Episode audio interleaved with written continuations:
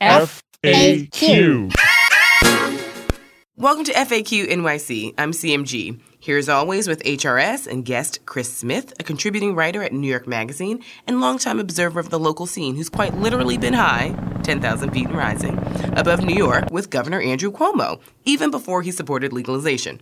Chris has some thoughts on the sudden Californication of the Empire State and the prospect of another national election all about New York values. And speaking of New York values, we'll hear about Harvey Weinstein's legal shakeup and much more with Victoria Bekiempis. Let's jump right in. Chris, Tuesday was a uh, huge day in New York. Um, the uh, the Tappan Zee Bridge was blown up.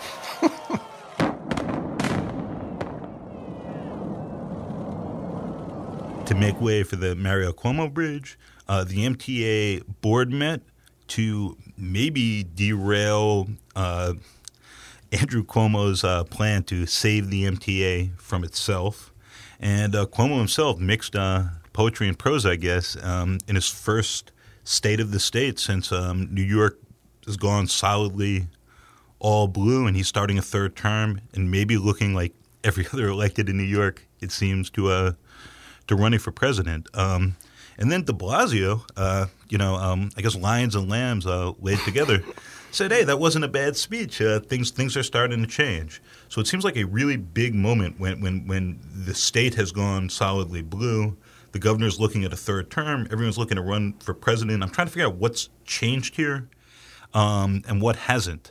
Um, as some of this seems Groundhog's Day, say, um, as some of this seems Groundhog's Day, say, um, as some of this seems Groundhog's Day, say, congestion pricing, and um, bills start passing. Like, like what is the state of play in New York, and, and what do people who are listening who aren't in New York, how, how should they be thinking about uh, New York values as a, we gear up for uh, two years of, uh, of resistance and campaign?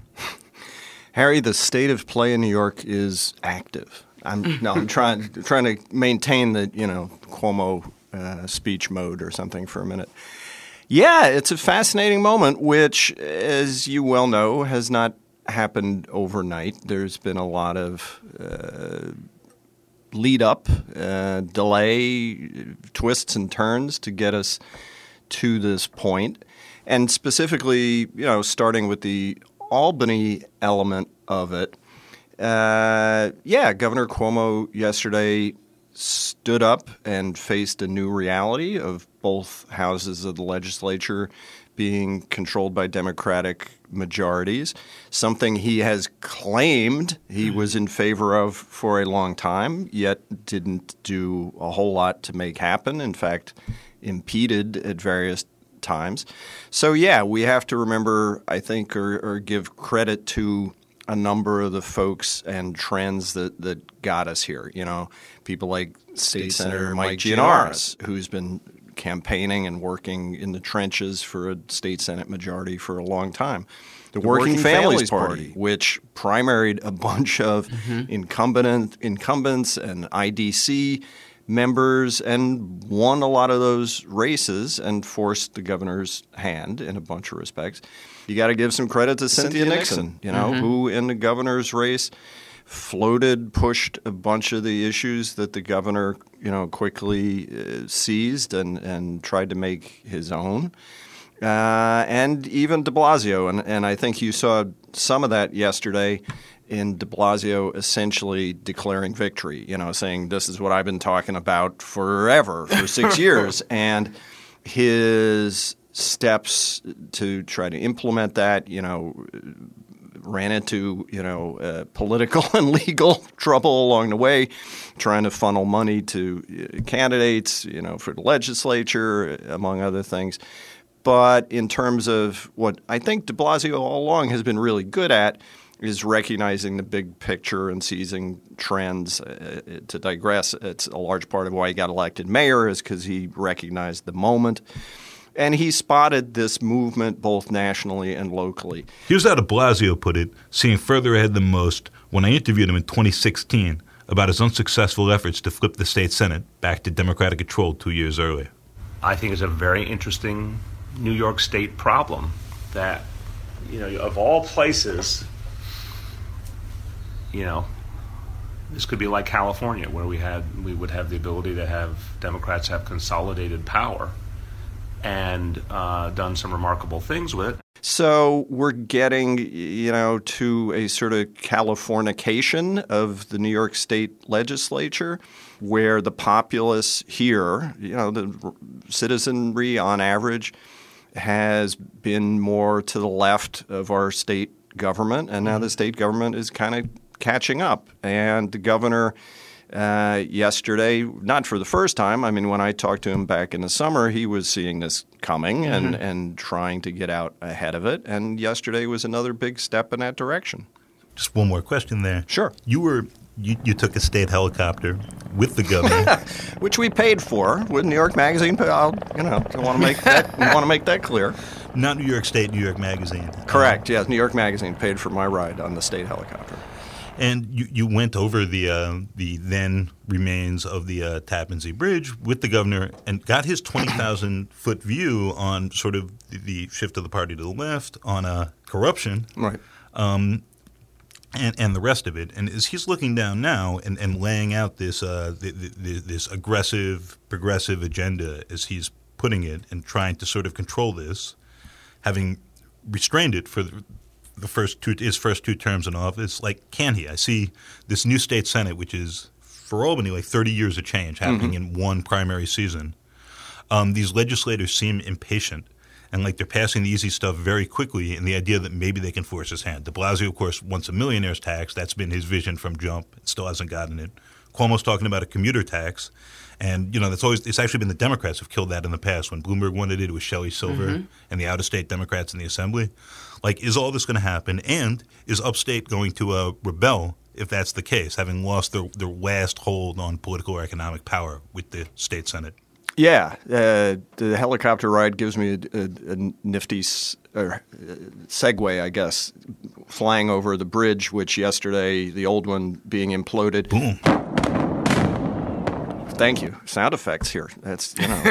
uh, we still don't really know how he's paying for the new bridge. Right. There we go. Right? Talk about it. So this, uh, you know, to, to be symbolic or, or, you know, grandiose about it, is true of the governor in a lot of respects. You know, he will lay things out, appear to be taking a direction, and then the follow through really matters. And particularly when it comes to money. Okay, right. So he's taken what appear to be a lot of low hanging fruit kind of liberal support positions in the past few weeks.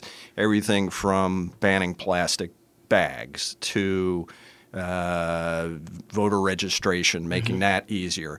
You know, these are things that make sense. Should have been done a long time ago, and don't cost a hell of a lot of money. Okay, now we're going to get into things like a commuter tax, mm-hmm. where people have a lot more hesitation. We're going to get into things like school funding formulas, which the governor talked at great length yesterday about something that's uh, important and, and necessary, you know, uh, funneling more money to poor schools that, that can use it. His belief all along, and I, and I have uh, suspicion, uh, with some evidence, that this has not changed, that the real impediment to redistributing redistributing I can't talk as the UFT, the teachers mm-hmm. union, that ultimately they will get in the way of this because all they care about is what ultimately teachers are being paid. And if you start dictating on a state level where the funding goes, that messes with the uh, equal distribution of money to teachers, their members. Right. So, is he really going to push the UFT this time? You know, uh, he's never been able or willing to do that in the past. State legislators, he, in Cuomo's view, have a lot of um, juice, in, incentive to you know distribute money locally and not have it be dictated from the governor's mm-hmm. office is that dynamic going to change well i mean i think that it'll be interesting to see you mentioned the california californication of new york state uh, the la teachers strike might give us some indication as to what Cuomo might think of in his relationship with the UFT. I want to just back up a little bit, Chris. Now that he has unified government, who do you think is really going to hold his feet to the fire? Is it going to be these new, young, impatient um, representatives? Is it going to be people like you and the media? Is it going to be de Blasio? Like, how are we going to ensure that the things that Cuomo spoke about yesterday, this 175 billion with a B um, set of initiatives, is actually going to get through? Uh, good question. And I think we're all trying to figure that out. And that was a lot of what you heard from the governor yesterday was him trying to process where the new pressure points are going to be. Mm-hmm. You know, you certainly have uh, some obvious folks who have more power, like Andrea Stewart Cousins. Okay. Okay. New York State Senate Majority Leader Andrea Stewart Cousins. Carl Heastie, Assembly Speaker Carl Heastie, who the governor, in you know his lead up to all this, thought could be maneuvered to be a moderating force in Cuomo's view to hold back some of the spending. Uh, whether he's able to position Heastie in that respect uh, remains to be seen. Yeah, the media is certainly going to have to hold his feet to the fire. You saw in small instances yesterday some demonstration of you know a larger uh, dynamic, which is uh, you know a newly elected uh, city uh, representative Julia Salazar is on Twitter saying that the marijuana uh, legalization proposal isn't far enough, fast enough. You know that, and so that's you know there are people now with online constituencies and the ability to move voters and opinions in ways that are not new but are more powerful all the time. I think the governor, at least in the short term, is still going to be very much responsive, as he should be in, in raw political terms, to old power structures like the unions. Mm-hmm. You know, he, he threw out some things yesterday that sounded good in terms of rent regulations, but they were also mm-hmm. somewhat balanced by throwing things to the building trades in terms of right. work rules and living wage and other things that are expensive. Governor traditionally has raised a ton of money from the real estate industry, right? So he talked about uh, vacancy decontrol but he didn't talk about you know what people call the eviction bonus, which uh-huh. is an even yeah. bigger issue. You know, so how far is he going to go in in uh, antagonizing or or moving one of his traditional bases of power in in the real estate real estate industry. I think that remains to be seen. In the short term, I think that's still who he's very responsive to. Mm-hmm. They became the biggest single donor to his uh, now half failed Women's Equality Party, mm-hmm. incidentally, the, the, real estate industry. So it seems to me that, that, that labor has suddenly has a tremendous amount of pressure on the governor. So he, he was open to charter schools. He's shifted significantly on that. Speaking of the teachers union, when he's talking about the MTA, labor costs and, and the, the TWU seem like the missing yeah, part he has of that not equation. pushed on that at all. Right. And, and then in this 70, in this vast, vast budget, uh, you know, with the billions, so that's not counting the authorities and all these other offline books. He's talking about a new 750 million for the economic development groups across the state, mm-hmm. which I believe are where a lot of the uh, the money that, that's put people who have been close to him in prison and on their way to prison exactly came from. And incredibly, that just seems like, or sorry, 750 million, like a rounding error. Right. Um, at this point, it's he still seems to control a lot of uh, of money and the tempo of things, because so much of our law gets decided in the budget, right? Which is sort of unique right. here. And you know, I'm still doing my homework, but the details, to state the obvious, matter. He talked yesterday about closing the LLC loophole, mm-hmm. which has enabled him and legislators to raise an enormous amount of money with very little accountability. Some of the reading I was doing today says that that loophole in the budget language is not really closed. You know that it's this doesn't doesn't go as far as the rhetoric yesterday. It's significantly tightened, I think. Yeah. Okay. Good. Let's hope so.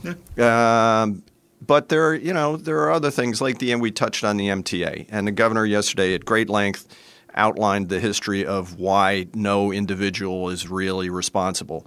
Yet he yet he didn't end it by saying, "Give it to me." Right. You know, the buck stops here. I want it. It's mine. Right. So you know, where does that go?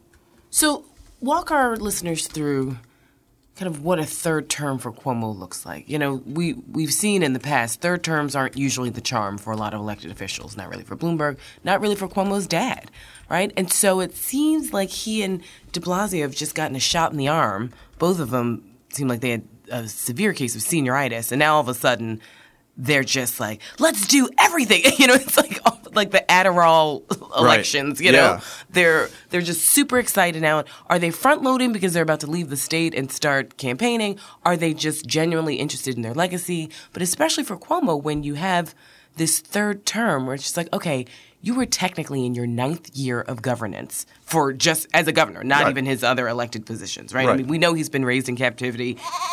He's been in Albany since he was 18 years old. This is the only thing he knows, Right. right? Albany and Queens, Right. and motorcycles. But what what do you think this third term looks like for? Is it genuine? Is he trying to fight off boredom? Is he worried about his legacy? Do you have any sense of what this means for him? Uh, all of the above. Okay. The social policy stuff is genuinely in line with his beliefs. I, you know, whether mm-hmm. he thinks the speed, the pace at which things get done, and and voters are willing to go along with it, you know, that's debatable. But at, at heart, whether we're talking about gender issues or prison reform, those are things that he does believe in. Okay. I, I have no qual- And he's also with that. evolved over time to be a little more progressive, even on those issues. Correct, because he is a very deft politician. And you talk to people around him, and they say, well, you know, and this is not new, you know, isn't this what we want in elected officials? You know, this has been his brand, so to speak. People who can make government work and be responsive to where the public is going, right? And so, yeah, his his positions may have evolved over time, but so has you know the citizenry. You know, and don't we want an elected official to Mm-hmm. Who can evolve. process that exactly? Um, he's not bored. He is by no means bored. Um, he, as you say, has spent more than his entire adult life in and around Albany. He's very, very, you know, deep into the arcana of not just the people, but the numbers, the district. Ultimately, to digress for a second, I think that's why he never runs for president. Is that he's so mm-hmm. deeply enmeshed in, in, in the New York thing. Not that he wouldn't love to be president, but that he knows at some level he's really good because he's so deep into the weeds of this stuff that he, in a way, he can't be on a national level. Mm. So he ain't bored, and he does very much care about his legacy. He wants to be remembered as the greatest governor ever. I'm the man, I'm the man, I'm the man. You know? I mean, can you flesh that out? Because I, I feel like the shadow of his father and his father's third term Sure. is always Oh, in the forefront of his mind. present. You know, and sort of this this naming of renaming of the bridge, but also like what did my dad really do? You know, we always think of him as a great statesman and a Right. great orator. Right. But as far as nuts and bolts and bridges and tunnels, Yeah. what did Mario Cuomo do? I mean, Prisons. Pre- yeah. yeah. Yeah. And so how much of his father's legacy is really factoring into some of these decisions right now? Uh, you know, uh, not the specifics of you know, uh, am I gonna? Uh, I mean, funnel we're not- I'm not asking you to go into his psyche of like his daddy. Oh, I'm happy to know. I mean, that's it's important and it's relevant. And yes, in the big picture, you know, he uh, reveres his father and thinks his father was an enormously successful governor. Yet that his father's greatest legacy is words, you know, and is shaping the discussion and is uh, leading uh, the party or the state uh, in moral terms. And he's not wrong about that uh, for the time of Mario Cuomo but that he, Andrew Cuomo, you know, has always been a much more hands-on, uh, nuts and bolts, under the hood kind of guy. That he loves, as one of his longtime uh, senior advisors, you know, told me, things he can point to. You know, there's a bridge. you Very know. Trumpian, if you will. Yeah, yeah, um, and uh, you know you can dispute a lot of the specifics, but things that generally have wider benefit than things Trump has done, and and I'll you know I'll stick up for him to an extent on that. It's one of the reasons he's been so slow to get involved in the subway is you literally can't see a lot of it, and he feels like you know he doesn't get the reward either psychically or politically that he does from a bridge or an airport. You know, uh, that's short sighted in a lot of ways. I'd have to go back and look um, what the margins were when his father was reelected for a third term, but I feel like Andrew's coming in with a much greater head of steam, at least in terms of popularity and you know the all the total weakness, uh, almost disappearance of a state Republican Party. Um, you know, which can be good and bad. There's going to be infighting certainly among the Democrats that he has to deal with. Uh, but he loves this, and he very much would like to run for president. We touched on Gillibrand essentially declaring yesterday if de Blasio's also out there running around nationally in Iowa or elsewhere, is going to be very hard for Cuomo just as a competitive person. He's always cared deeply about being New York's biggest Democrat, and they're getting out ahead of him. You know, he's the guy who's very concerned about who's riding whose coattails. famously. Exactly. Yes. And Tuesday, you, I mean, the day opens very busy day with De Blasio and the Washington Post uh, saying blah blah blah. And by the way, screw you, local press. Uh, here's yet another rundown of my uh, progressive agenda for New York, but but you know, aimed nationally. And then um, and then the MTA, and then Cuomo's State of the State, which is his 75 minutes in the uh, in in the spotlight and with all attention on him. And then Gillibrand uh, on Colbert that evening. It was Right. sort of an incredible day for New York values.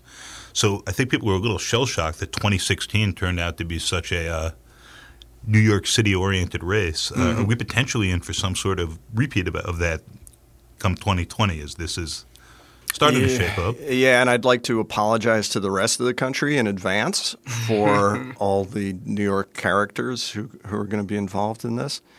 Uh, yeah, I don't know. I mean, Gillibrand's uh, an interesting case. She's very ambitious. She's very tough-minded. You know, she's been able to go from someone who, as a lawyer, worked on behalf of tobacco companies, as a congresswoman, you know, was pro gun rights, to now, you know, she's got, if not the most, the close to most liberal voting record in the Senate. Yeah. And she's also she's the number one person who's voted against Trump's There you go. nominees. I mean, she's Right. has not budged on that at all. She's you know very good at raising money, and right now is not well known nationally, but thinks you know digitally and traditionally, you know TV media can advertise her way out of that into the first tier of candidates. I think she's going to. I think about Hakeem Jeffries, who is a significant figure nationally and is talked about as this guy who's a comer in New York. He's very good at raising money. Uh, sort, sort of conservative institutions like him a lot. He's a credible Democrat. And he's thought about running here and hasn't. He's, he's not someone who's run on a bigger stage.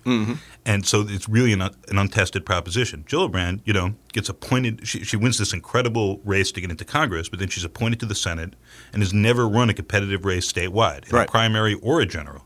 And so the idea of running for president, I know we're in this time of Trump and uh, a new amateurism, but it, it, it's I mean it's it's a huge leap from, Yes. from what she's done. I think. Right.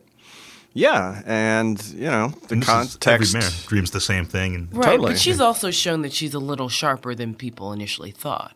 You know, I think shout out to to um, David Paterson, right? I mean, the Democrats said you can. There are what 28 million people in New York State. You can nominate whomever you'd like, not Kirsten Gillibrand. Mm-hmm. So like any of the 28 million except for her, and he chooses her.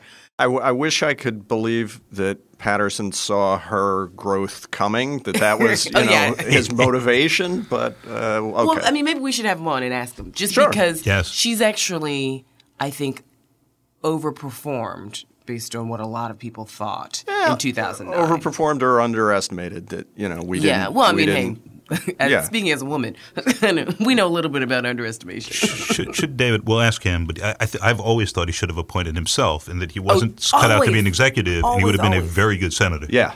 Forever. Yeah. Our Right. forever senator. Yeah. Yeah. And to circle back, uh, and then maybe this is a little inside baseball, but talking about Cuomo and third term and how's this going to play out. Our listeners love Inside Baseball. Uh, all right. Play ball. He's been fortunate, and he's had a hand in this to some extent, but he's been fortunate to be governor in largely good economic times, right? Boom, boom, boom, boom. Exactly. We may be headed into a downturn in the next couple of years. That'll change the picture.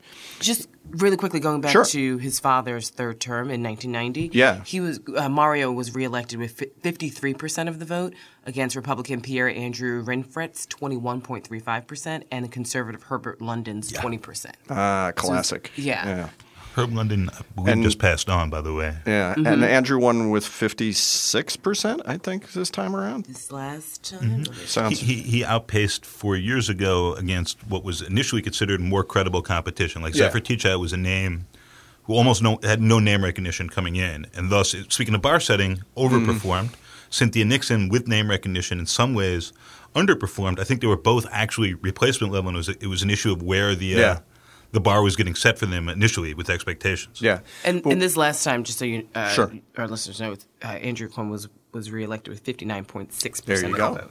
Which he would have cited to the third decimal Oh. point if, if he had been here. Exactly. Anyway, but to the Mario Andrew thing, one of the lessons Andrew takes from his father's experience about a third term, uh, yeah, if you're if you're anywhere near getting bored, you shouldn't be doing it. And Andrew is not getting bored.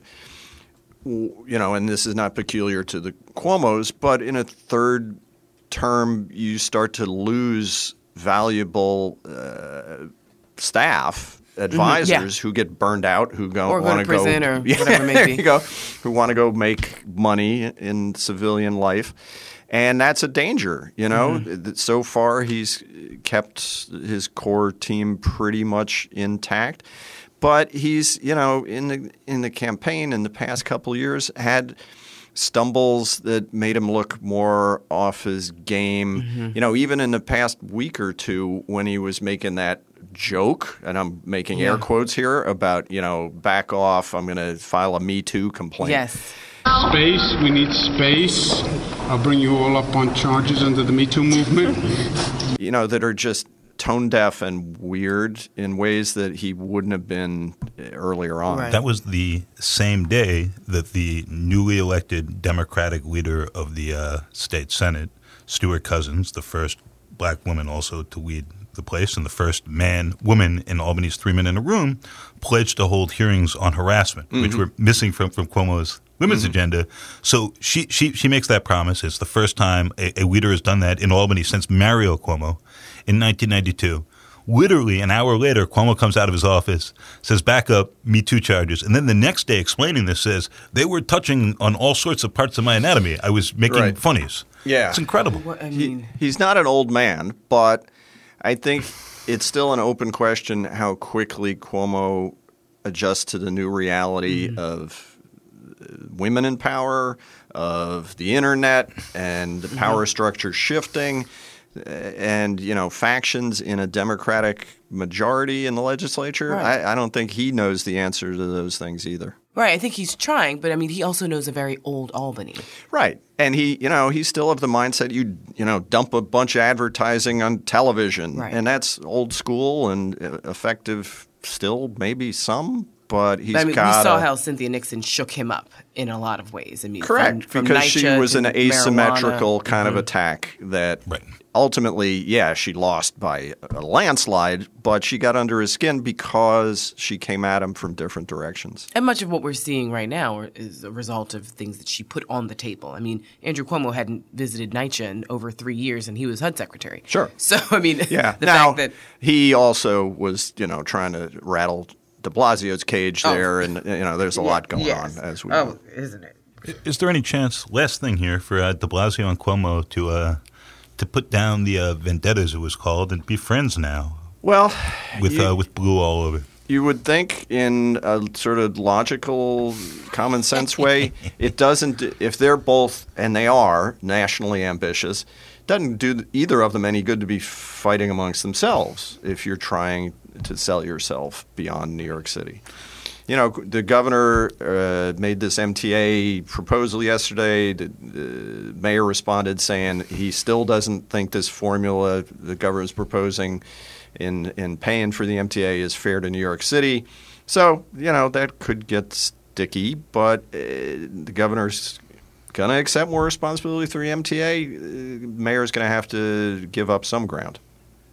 So, really quickly, where do we go with the L train?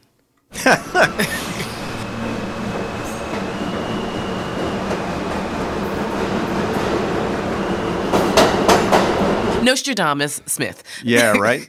you know, ag- again, I don't with a lot, for a lot of reasons. The governor would not have done that photo op at midnight in the tunnels if he hadn't already decided there was going to be a different plan. You know, if he wasn't going to change the shutdown in some respect. And this gets back to him making surprising missteps. Yet he either hadn't thought about or realized the MTA board has to approve this thing, that there'd been previous studies showing that this uh, different construction method has some real risks to it. You know, Serious, maybe dangerous yeah, risks. maybe he can bulldoze all that, and maybe this So ultimately, yeah, ultimately, maybe this really is a better plan. uh, That no one thought of in the past. Correct, and the years. MTA, you know, has the, a lot same of problems. Same consultant who came up with the earlier plan, one of the main consultants that came up uh, with the earlier plan and studied what's basically Cuomo's plan and said that's not going to work is now who's backing Cuomo's plan. Just speaking of the uh, the industrial transportation complex. Sure, but I mean, is he really going to stand up and say, "Nah, the governor's wrong"? You know, we're not we're not going to do it a different way, uh, not and have a state contract. He's not. Right, and and that's what seventy five billion dollars buys you. However, Right. asymmetrically people snipe. And and Jim Dwyer in the Times has done some good writing about this. You know, all of this is not to say everybody, including us, should have spoken up sooner, saying, "Well, why are we really shutting the thing down? And does a complete year and a half shutdown actually make sense?"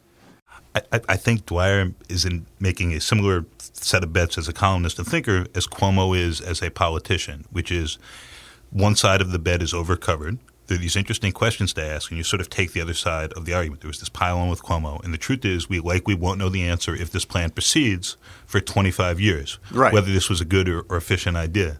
So, so offering that argument is, is intriguing. Um, I, I think it's a it's a hell of a risk to uh, to take. Agreed. Any uh, any last words for us, Chris? Thank you for uh, for stealing some time on a busy morning. Uh, let's go Mets. I don't know. Beat the Mets. We're less than a month away from spring training, so that's got to make everybody optimistic, you know. Um, no, I. It's a fascinating time. You know, the state of the world in many ways is very screwed up. We're approaching a month of government shutdown at the federal level, which is just obscene and stupid. But as a political reporter, you know, in New York, uh, it's a fascinating time uh, to be alive. Right. So, do you have any trips planned with the good governor? I do not, uh, but stay tuned. I'm sure. Uh... And just miscellaneous, how much is a helicopter ride? Oh, yeah. Uh, I want to say that it was like fifteen hundred bucks. Okay. I forget, but How long know, was it the was ride? an expense report that I handed in with some trepidation. Tippy toeing in? No, I mean late at obviously we agreed to do that in advance and told them we were going to pay in advance. It was uh, it was around 1200 1500 bucks something like that. And how long was the ride? Half hour. Okay. But it was cool. I'll say that. Oh, yeah. Yeah. I mean, I, it's the first time I'd ever been on any helicopter, and the state has a nice one. So oh, you we can say- taxpayers have bought a nice new helicopter. Right. How many people can fit in the helicopter? I want to say six. Okay. Yeah, there were four of us at the time. So you can say This that is riveting podcast. I'm just curious. Helicopter capacity. I'm sure that the listeners are just like eating We're this trying up. to create a visual for our listeners. there you go. Okay. before legalization, you were the first one to get high with the governor. Whoa! Very nice. Very nice. I feel like he's taken other reporters either on the state plane or. Too good to check. I'm sure. I'm sure he has. Uh, but yeah, it, it was it was interesting, and yeah, obviously theater. You know, he was uh, constructing the whole thing down to the last detail. You know, he had the pilot circle back so we could get an even better view of the Tappan Zee and the Mario Cuomo, and you know, it's all pretty calculated, but it was cool. I'll admit that. That's great. Chris, we so appreciate you. And we also appreciate your writing. So thank you so Oh. much for coming in. Thank you. Mr. Met 2020. There you go. Mr. Met 20. we are we are a Mets podcast. I'm just gonna put that out there. Uh, yeah, it's pathological, but I admit to Right. Mets fandom. We like the, the heartache. Thanks, guys. Thanks, Chris. That was fun. That was fun. That was fun. Order! Order in the court! So, Victoria, we've been uh, sort of talking about big cases with political implications and doing A's and uh, making jokes and so on. And then you were telling me about this murder case that's going into jury selection that is just uh, sort of jaw dropping and jaw droppingly terrible. Um, what's the story? Yeah. Um, so the story involves a man by the name of Roderick Covlin. Um, in 2009, on New Year's Eve, uh, his estranged wife, Shelley Danishefsky, was found dead in the bathtub of her apartment. Um, at first, uh, it appeared that it was an accident. Perhaps she had slipped, fallen, hit her head, um, you know, drowned or simply, you know, died from a head injury. And, um, you know, as such, her parents, who were very observant, you know, of the Jewish faith, refused to have an autopsy since, it, you know, it is frowned upon. And then several months passed, and as the investigation continued, anomaly after anomaly surfaced. Um, interestingly, one of the biggest red flags was that the day of, uh, you know, of her death, prior to her death, she had had a keratin hair treatment, which made people stop and say she would have never taken a bath if she had had a keratin hair treatment. She wouldn't have messed that up. So that was one red flag. But, you know, the big thing was um, she had been allegedly planning to make sure he didn't get any of the money in her uh, in her will should anything happen to her which life insurance policies other assets we're talking about 5 million dollars. And of course, there was the acrimonious divorce that was taking place, um, including very nasty allegations of spousal abuse, um, you know, a custody battle over the children. At the time of her death, he was in fact living across the hall, um, you know, because, you know, they were not in a good place by any means. So it wasn't until late 2015 that he was arrested, um, shortly before he was poised to inherit about half of the money after years of court battles over whether or not he could access it. But um, there are still more twists and turns in this case. Um, uh, you know, for example, there were allegations that he was trying to frame his nine year old daughter who discovered Shelley's body. Court papers claim he tried to divert suspicion away from himself by framing the couple's nine year old daughter, alleging that Covlin accessed the notes feature on the young girl's Apple email to make it appear as she confessed to the crime. Now it said in part, quote, I heard her go into her room and run the bath, so I went in and argued some more. And she told me to go back to my room and I got so mad, so I pushed her, but it couldn't have been that hard. He try to marry the same daughter off when she was like 13 in Mexico? Yes, I read. Yes, um, that that is uh, another allegation that prosecutors have made in court papers.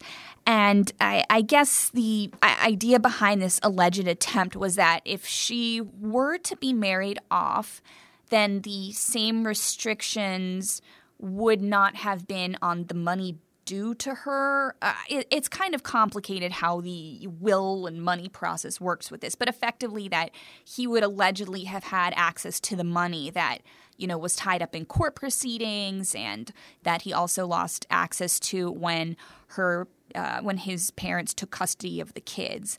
Now, uh, yet another twist are allegations that he um, was trying to plot to kill his parents. Um, again, um, to try and get access to the money and his kids. Uh, some of the ideas he allegedly kicked around were inspired by uh, Dexter and Breaking Bad, for example, trying to allegedly poison his parents with. Uh, you know, ricin was one of the things. Uh, you know, uh, supposedly even researching it in an area library. So I've got a question for Yeah. you here because th- this seems like uh, these are bad allegations Yes. um, of things you shouldn't do, and it's jury selection right now, right? Yes, that is correct. What are the jurors getting asked? Um, I, I recently went through jury selection. I was trying very hard to be a good citizen, and um, I was like, uh, by the way, I, I write for the papers. I write about Brooklyn all the time. And uh, and they're like, could you be fair and impartial? I was like, yes. You know, do you have any like like criminally related stuff? This was an assault case that that, that would stop you from making a fair judgment? No. And then they laughed at me and sent me away. So I didn't do jury duty. But uh, you know, it's an interesting process and how they're trying to screen people out. And I, I'd love to know in a case this this fraught and wild, like like how the the prosecution and the defense are trying to screen uh, the people who might decide. Of course. Um, so we're on day three of jury selection now. So there's still a good amount of weeding out um, that's happening. Um, of course, one of the things that's coming up is, you know, the judge asking, can you stay away from reading about this case? Can you stay away from going on social media about this case? So a lot of jurors have already raised their hand and been like, hey, I probably can't. A lot actually claim to work in social media or public relations, and I'm not exactly sure how that many people in a pool can statistically work in social media, but that's come up a lot. On my jury, everyone was about to have a vacation. That's also come up too, the Also, vacations yeah, and glamorous foreign travel for work. I don't know mm-hmm. where all of these jobs come from, where you get sent to Dublin for a week, but cool. And then the one lady got stuck in the jury was like, I really have to be at work. And the judge asked her a bunch of questions about her schedule. So all the people were like, I'm going to be in France. They got off. I was like, I write for the news. I got off. And this lady's like, please, I'm going to lose my job. And um, uh, the judge was like, well, well, are you able to rain check? And she's like, it's complicated. I'm off the books. And, and then she's like, sorry. It was rough. I also noticed that the defense attorneys, who were former prosecutors, were way better dressed than the uh, prosecutors. Uh, well, uh, well, I won't offer any sartorial commentary. Um, I just wanted to mention another interesting thing that kept coming up, which was pretty, I mean, not surprising, but pretty har- harrowing, was that a lot of people were like, hey, I've seen domestic violence, I've been a victim, I can't be impartial with this. So that was also something and then a lot of people said that because you know they had close ties to the Jewish community they didn't think that they could be impartial either. And again this was something that came up with the autopsy issue um, so there's there's a, that you know that as well. So it's it's been an interesting process. This is in Manhattan? this is in Manhattan Supreme Court yes Like, like if you uh, if you're a defense attorney, is there like an appeal to a case like this potentially, and that if you get someone off in a high, first off, if somebody's willing to go to trial, they're going to pay. Secondly, if they're going to pay and you get them off, like this can really be a way of uh, making a name for yourself for other people who allegedly have done like uh, really terrible things. Like, is that part of the math that uh, that, that, that attorneys think about? I think that attorneys always weigh the pros and the cons of taking any type of case, you know, just like, you know, taking any job. Um, but I think that there is definitely appeal from a business standpoint of trying to take on, you know, both high profile cases, seemingly unwinnable cases. Um, and, you know, as we've seen, that can also sometimes backfire for an attorney. Um, for example, um, there's you know been rumors of disagreements between Ben Brafman and Harvey Weinstein. Uh, Brafman has said he's withdrawing from the case.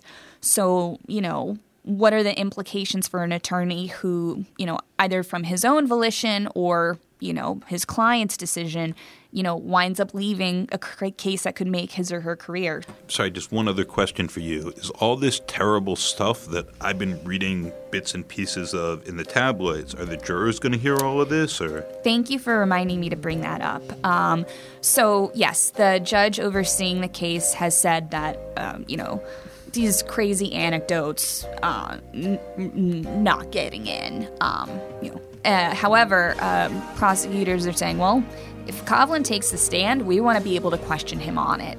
And so uh, decision remains to be seen with that. FAQ NYC is supported by a grant from Civil, a blockchain company aiming to reshape the business of news, and by listeners like you. We recorded this week at the McSilver Institute, where we're headquartered. That's the McSilver Institute for Poverty Policy and Research at NYU. A special thank you to Chris Smith of New York Magazine for coming on today, and to our producer, Jordan Gass-Poore', and assistant producer, Samantha Gatzek. And shout out to Adam Camara, who set up the equipment at McSilver and is mixing the show this week. Remember, if you have to ask, tune into The FAQ for some answers. Review us on iTunes and reach us on social media to discuss it all. FAQ.